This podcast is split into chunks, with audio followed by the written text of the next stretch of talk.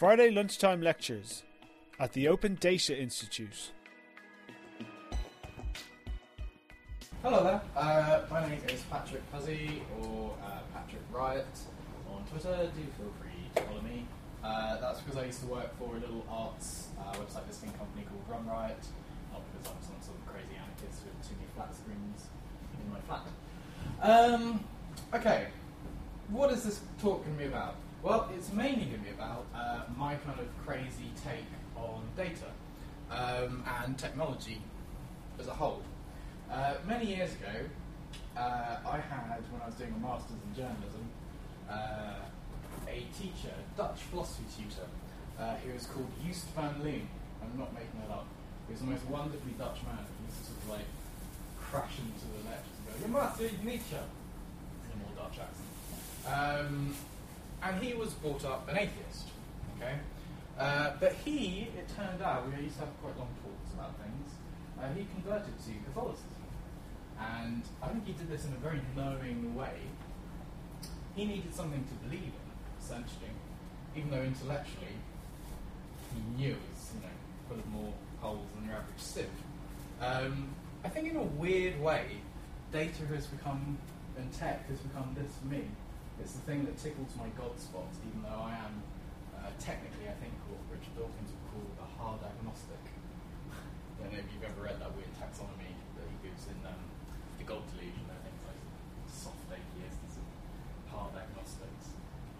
Sounds a bit like the cocktail to me, or a very niche website. Anyway, on this. Um, these ideas that I've put in through here, they're not intellectually although I challenge you to tell me what is on Earth. Um, it's more of an idea just uh, look at data as something in a new light, in a way that I think it's sort of quasi magical, quasi religious. Um, let's start at the beginning. Uh, why not have a really geeky uh, picture of the Lord of the Rings ring? Now, inside it, what do we have? Anyone? Anyone? Come on. We're in a technological institute. You guys watch this every day. Anyone? What is that? What do you mean, what does it say? In the ring. What, what is in it? You don't have to tell me what it says. I'm, you're none of you geek, geek enough to speak Elvish or whatever the hell this is. what is this? It's a ring. It's a ring. It's a ring. One What's going on the ring? The nine kings or something like that. Okay. Again, love the sort of deep knowledge. But just what is it? What technique? What is this stuff? It's writing. It's writing. Okay. Um, when you study, I did it ages ago. I did a piece on magic, and there's this real history of simply words being considered magic. If you consider what a spell is, um, spells are words, words that work. Okay. So, uh, if you think about it, I think there's a real correlation uh, between what code is and writing. Um, code is a form of writing that works. It physically works. It makes something happen, which I think is not that dissimilar, really, uh, to magic in many ways. Um, this is interesting. Uh, there's a journalist called Bill Thompson. He's probably giving a talk here at some point. Yes. Um, he wrote an article, I believe, I just heard him do a talk and he mentioned it once, that they're the truly important form of writing uh, in the 20th century, I think it's updated to the 21st, was not modernist novels. It was not Ulysses. Was actually code, uh, because it contained what some people might call something slightly divine. It contained, in a sense, life. Again, we'll see. So I'm going to quote Kevin Slavin. Have anyone seen the TED talk from Kevin Slavin when he describes algorithms? So we have code, it works, it makes things appear, happen, you know, quite a long way from life.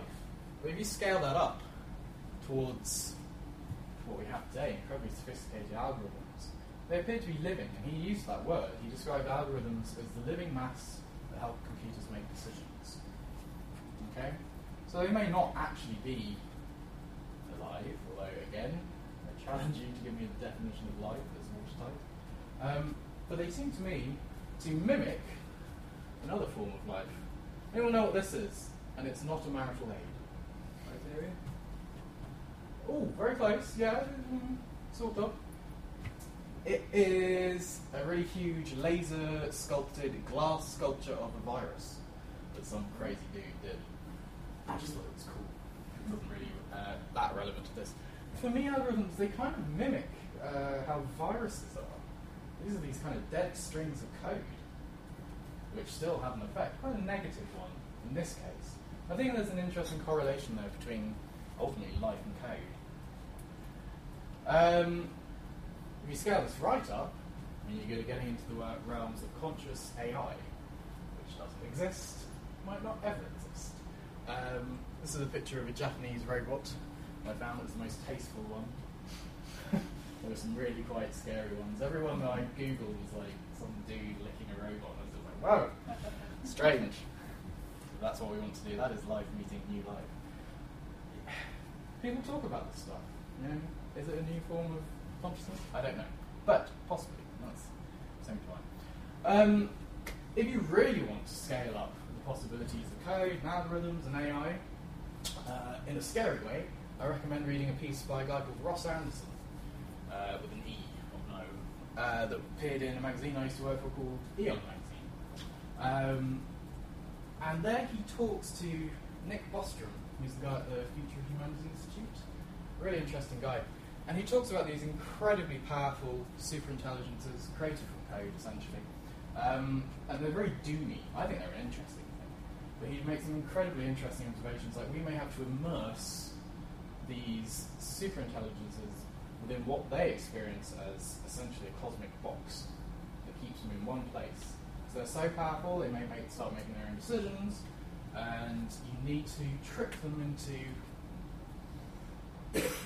not realizing that they're in our universe. They need to think they're in another one, which I think is quite strange, cosmic and divine.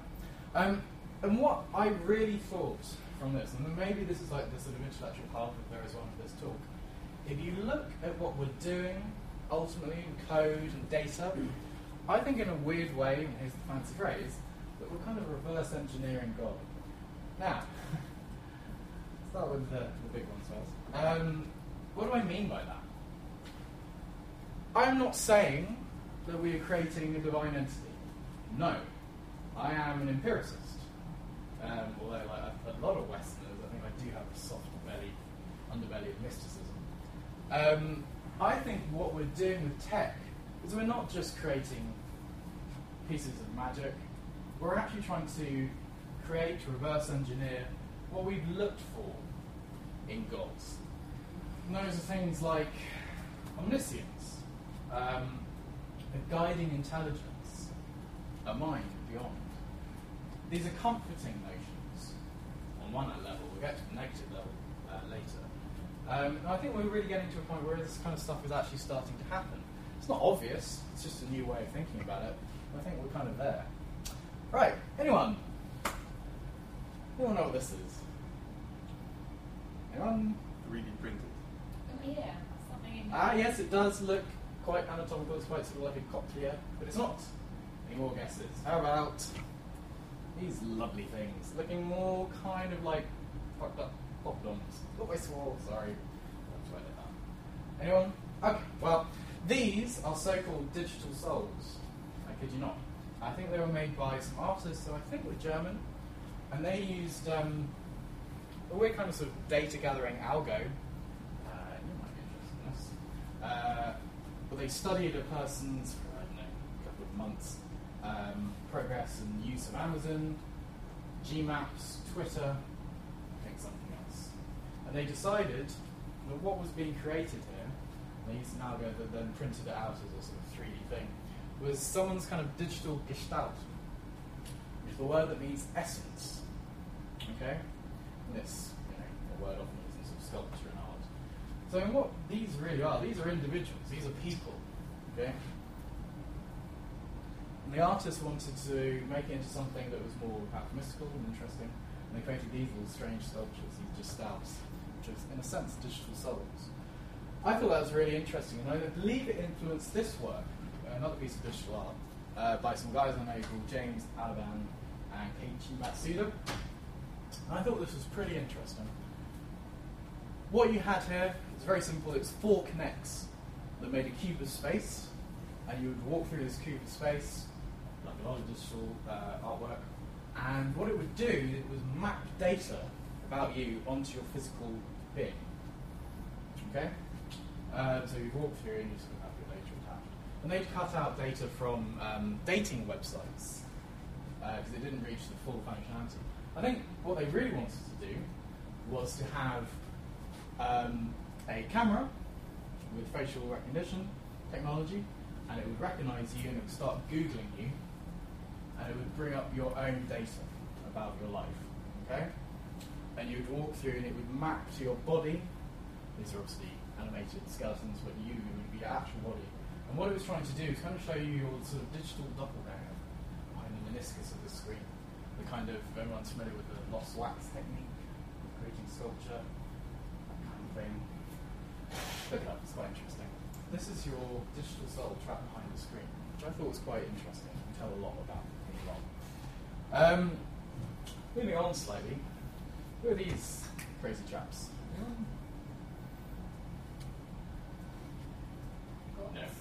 No.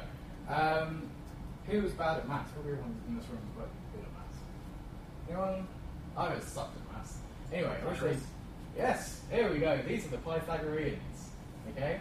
Um, who I believe, going on the lyre, have just discovered that when you play musical notes, they're at regular intervals. Okay? And they thought that what this denoted was a sense of order in the universe, that there was a code behind it.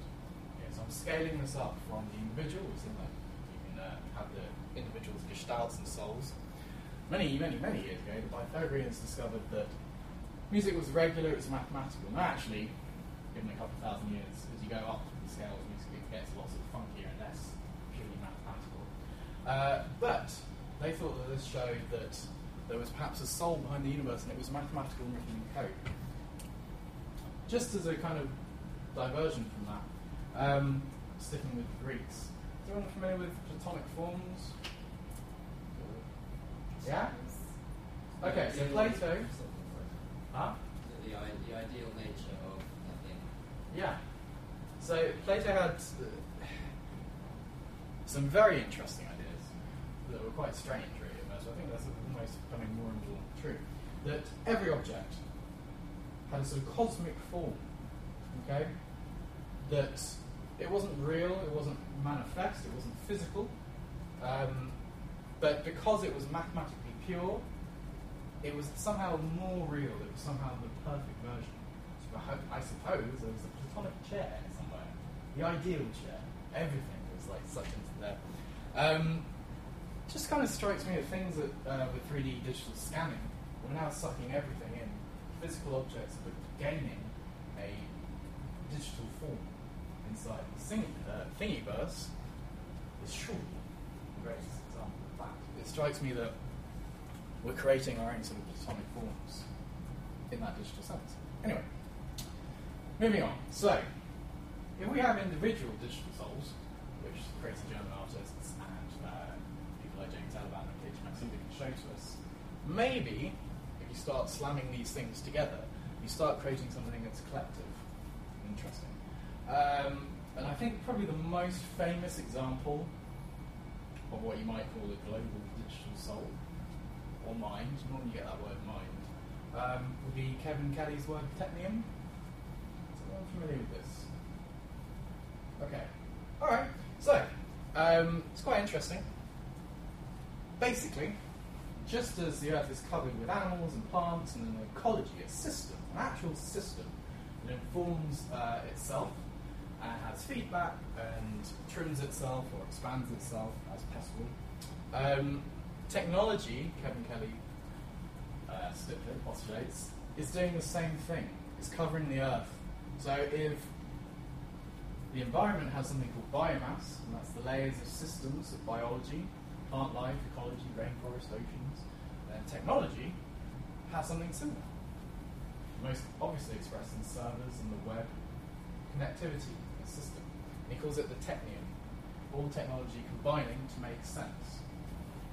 Anyone heard of this? Heard of the technium? Okay, well, pretty interesting. Interestingly, when you Google technium, you get a fishing reel. I thought it was interesting. I was like, oh my god, maybe it's like Peter, who's God's fisherman. sure. Um, but this is more. this is another image you get, more sort of global. Um, you might speculate there is something happening in the world where you have people's individual digital doppelgangers, souls, colliding to create something that's more global, that has a mind. Um, there's one person, other than me, or two people maybe, who are starting to see digital as almost a kind of animistic thing. Uh, anyone know who this crazy chap is? No? Um, that is James Lovelock. So, where does it take you as a sort of intellectual stepping stone? Yes! Okay. This is also from a magazine I used to work for. It's kind of this is James Lovelock as his theory, Gaia, right? As a sort of bayou or whatever the hell it is.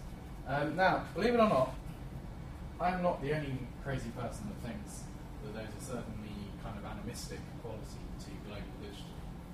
Animism. Are we all familiar with animism term? Worshipping spirits and objects and stuff. Yeah, like you get it in a lot of um, paganism. You get it in uh, a lot of early religions around the world. The, the whole earth is inhabited by a soul, every object, every animal, and it all builds up into one larger soul. That's the sort of animistic uh, thing. Um, this man, who I think is called, is he called? Uh, Graham Harvey. There we go.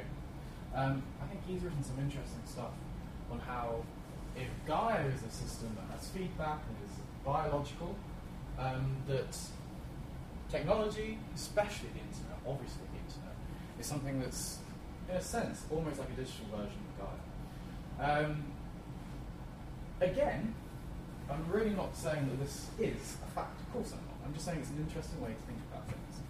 Anyway, this is what's really interesting. There's an interesting aspect to Gaia that has a kind of feedback. Okay? So if the Earth uh, temperatures are wrong, this is what's so interesting about it, um, perhaps the algae in the ocean will start generating enough uh, gas uh, that will affect um, climate change.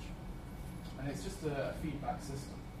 In digital Gaia, a thing I've created, apart from this one dude, um, you may argue that we're looking at more social systems, political systems. And this is the project. I wish I could show you the video, but I bet we don't have time. That, as far as I know, is the most kind of ambitious attempt to harness the world's data for good. Um, it's called Global Pulse. Uh, it's a UN project. And I think they're kind of changing it around. I think it may be moving more towards uh, reactions to disasters and economic crises. But it used to be, I think, more of a thing where they were basing on let's take everybody's data, everybody's data, um, be it mobile phones data, be it bank data, be it economic data, be it social data. Let's really crash it together. And what you kind of end up with is kind of, if you like, Google Analytics, not for websites, but for societies, essentially, is quite an interesting thought. Scale that up, you have all the societies in the world and and it's here. And suddenly you've made this kind of everyone's little digital beings visible and seeing what they're doing. Now, it could be argued that this in itself is a form of feedback. It's political and social. Is in a sense, really, making the Earth into a kind of database. Are you all with me here? I'm, look, I'm getting some seriously blank faces. Mm-hmm. Okay, all right. And it's like almost Prism. Prism. ah, That's it. It's almost as if we're kind of developing a key sort of divine feature, something I think that we've kind of been craving through our books, our religions. Although it's a kind of omniscience. Okay? Now we're not yet there yet, but it's clearly the aim. It's interesting. Um, this is something that's gone onto a lot of people's radars. Everyone familiar with Ray Kurzweil? Yeah? Like crazy AI dude. We'll upload our minds in 20 years. You know, I don't care about soul, give me a USB stick. that kind of stuff. Um, he recently, after years being kind of like free rental, he, um, he's gone to work for Google. Okay?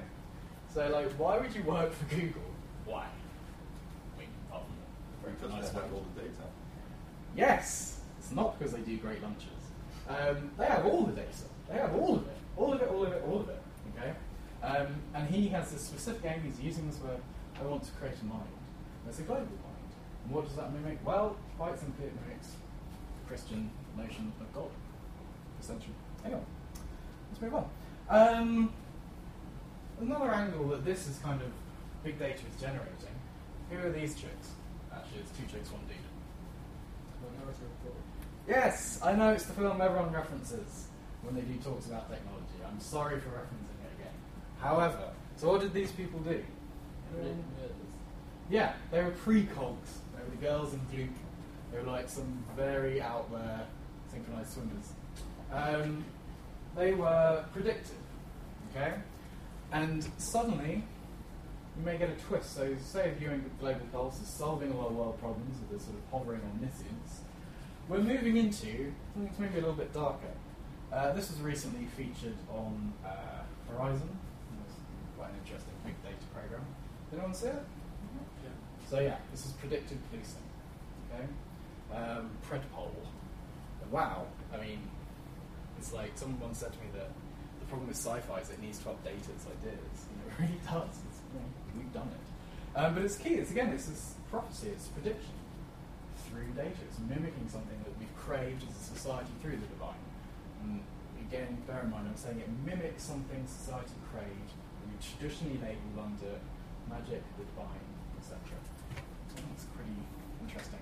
Uh, this is a, an example for good. Everyone's familiar with their Bible. Yes, I can see you're all godly people here. Uh, what did Moses do?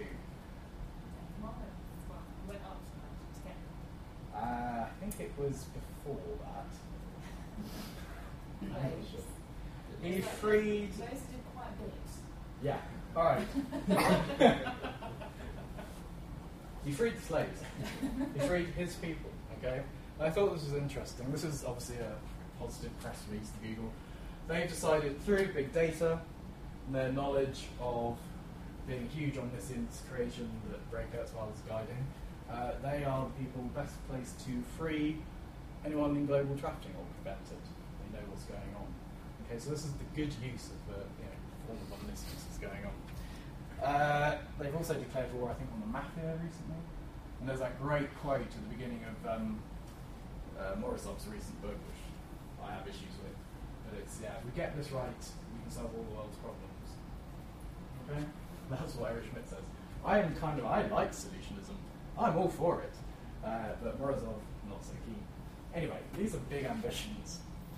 Uh, in a way, the thing that really interests me, that I was reading about financial algorithms, um, there are such things, I believe, as are sometimes called the correlator or the master algorithm.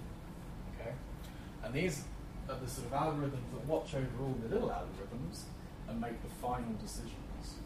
Okay, now if we've got a global uh, omniscience going on, on Earth that is a form of database.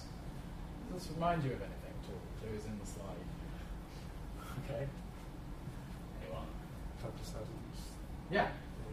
So it's it's this weird sort of thing where we're turning our our world into something that produces an awful lot of data, but perhaps no answer. I'm not sure. This is an aside, and I think it's finding interesting. But I think there's an interesting correlation between the master algo and what we traditionally might see as divine or godlike. Um, okay, so taking a twist, I think there are tremendously positive useful uh, for these uh, forms of omniscience in society. We've just seen perhaps Global Pulse is the most interesting. But we're moving into the slightly darker territory. This is one of the better articles I've ever read about data profiling, which in ProPublica, which I'm sure we're all familiar with here. Data profiling. Carry on. Tell Okay, so data profiling, let's skip forward a little bit. Let's see. Right, so, any music fans? Any form fans of like Global Spine again? Yeah? Anyone? Okay, this is. Yeah, and what is that actual thing? Yeah, it's a prison. Okay? So recently, for. Yeah, way after we decided to do this talk, um, Edward Snowden's revelations of huge global spy machines sucking in all the data of everyone ever. Um, struck me as interesting in two ways. First of all, it's named Prism, which is a really sad name because it's uh, Prism is a symbol of the Enlightenment. It's what um, Isaac Newton used to decode light. Which is interesting. We'll get back to light in a minute. Um, it's kind of an interesting figure in my head because I think Newton is seen as the father of modern science to many people. There's also a famous book about him saying he's called the last of the magicians, where they had a deep interest in mysticism and alchemy, that kind of thing. Um, but what it shows is there's a huge process going on where we are essentially using our global omniscience, our data, to make judgments, essentially, uh, with data profiling. Uh, I had a talk with uh, an interesting guy that writes algos, and he's got a couple of names, for a new type of uh, algos that can be used to judge people. Uh, you have, he calls Gabriel algos. Okay? Gabriel algos, are we familiar with Gabriel? Gabriel's an archangel. Um, he was the defender of Earth essentially against hell. So he would stand in front of people and protect them. And you might end up with things. Uh, got the wrong position. So perhaps you're wearing Google Glass, uh, you're eating a Big Mac burger, and it Googles your burger, and it Googles your DNA results on Ancestry.com, discovers you have a particular predisposition to bowel cancer, and then the Gabriel algo puts in a little message, perhaps whispers in like, you really should put down that burger. Okay? Um, and it's functioning as this kind of interventional angel, essentially. I think we might see that kind of thing much more in life.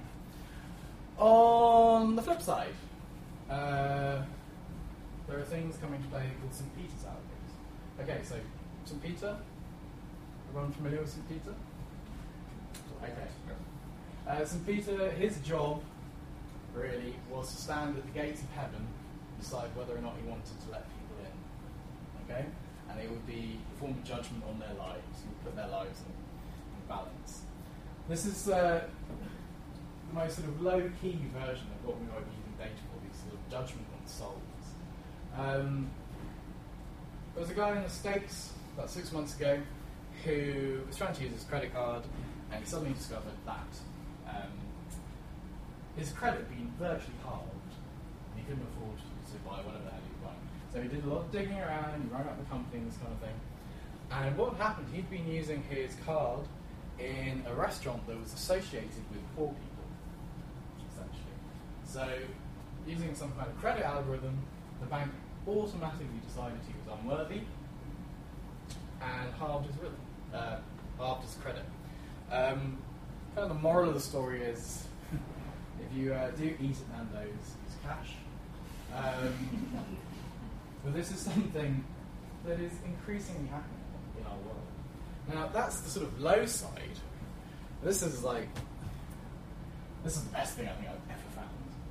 Uh, I don't even know this really exists. I just read about it on James Bridle's blog. Um, anyone, anyone guess what this is? Huh? Um, right, I'm going to tell you what the name is. There, that's what that's called. Okay, I'll go back. That is, I presume, I think it's a guy, I'm not sure, uh, a US Marine uh, who has planted a very, very powerful laser on a target. Okay?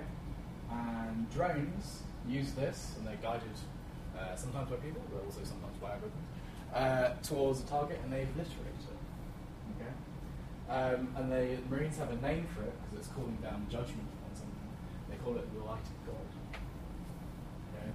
So this thing's going on potentially right now. I don't know what time it is in Afghanistan, but there you go.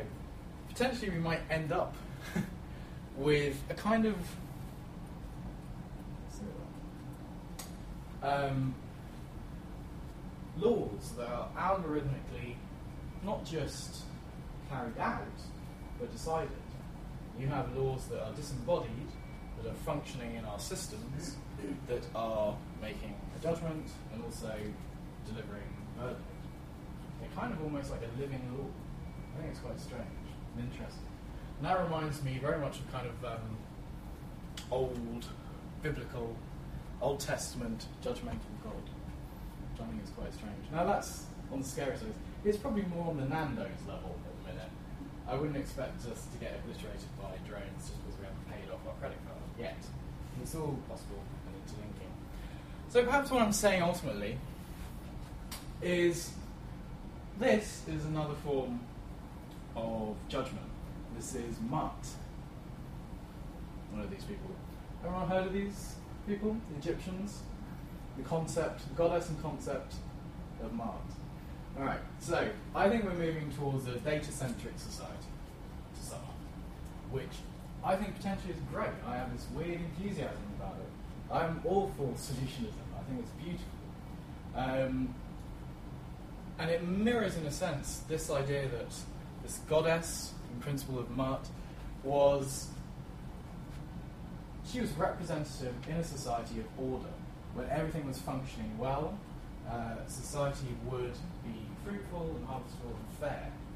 Um, and I think that's what could be brought about. But on the flip side, you have that ugly use of data in the data-centric society. And they had the concept of the, uh, this is called Feather of Truth. Anyone seen this? No. Okay. Feather of Truth, uh, she, Maat provided the judgment on people. She had a counterweight, this Feather of Truth. And she would put it on balances and scales, and Osiris, the sort of Uber god in Egypt, on death, etc., would weigh people's souls. I suppose what I'm saying, but ultimately we're into this kind of era of crunching souls. Now that's actually a term that's used quite a lot. I don't know if you've heard it at Uh, everyone's data is crunched for whatever purposes, political, commercial, etc. I suppose we have to start thinking about that would be my point of view. Um, because there are two points of view. Uh, did anyone read the amazingly acerbic uh, review of The New Digital Age, which is Eric Schmidt's book? Uh, this, there was a review, I think, in the New York Times by Assange, and this was kind of the take-home phrase. okay, this book is a balefully seminal work in which neither author has the language to see the titanic centralizing evil they are creating. Okay, that's Julian Assange's uh, take on the potential of Google to be an evil form of omniscience. And quite interestingly, I thought, at the beginning of that review, he paints a picture of Eric Schmidt wandering around the, uh, the smouldering ruins of Baghdad, where he was on some sort of political, governmental journey uh, to meet God knows who. And he very much painted a picture of Schmidt as kind of this digital devil, this uh, presager of destruction and power coming up from underneath. Um, so I suppose what I'm saying is, I have to make a decision between these like two times. For me, digital has become a way that people often express it as a form of magic, technology. They're very positive about it and they're extremely negative about it.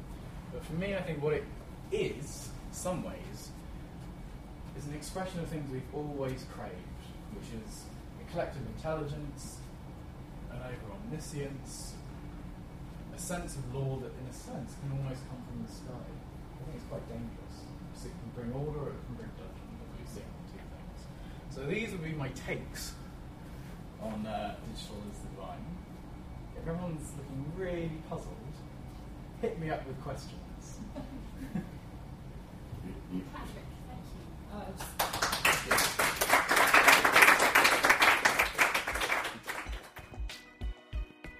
You've been listening to a Friday lunchtime lecture brought to you by the Open Data Institute.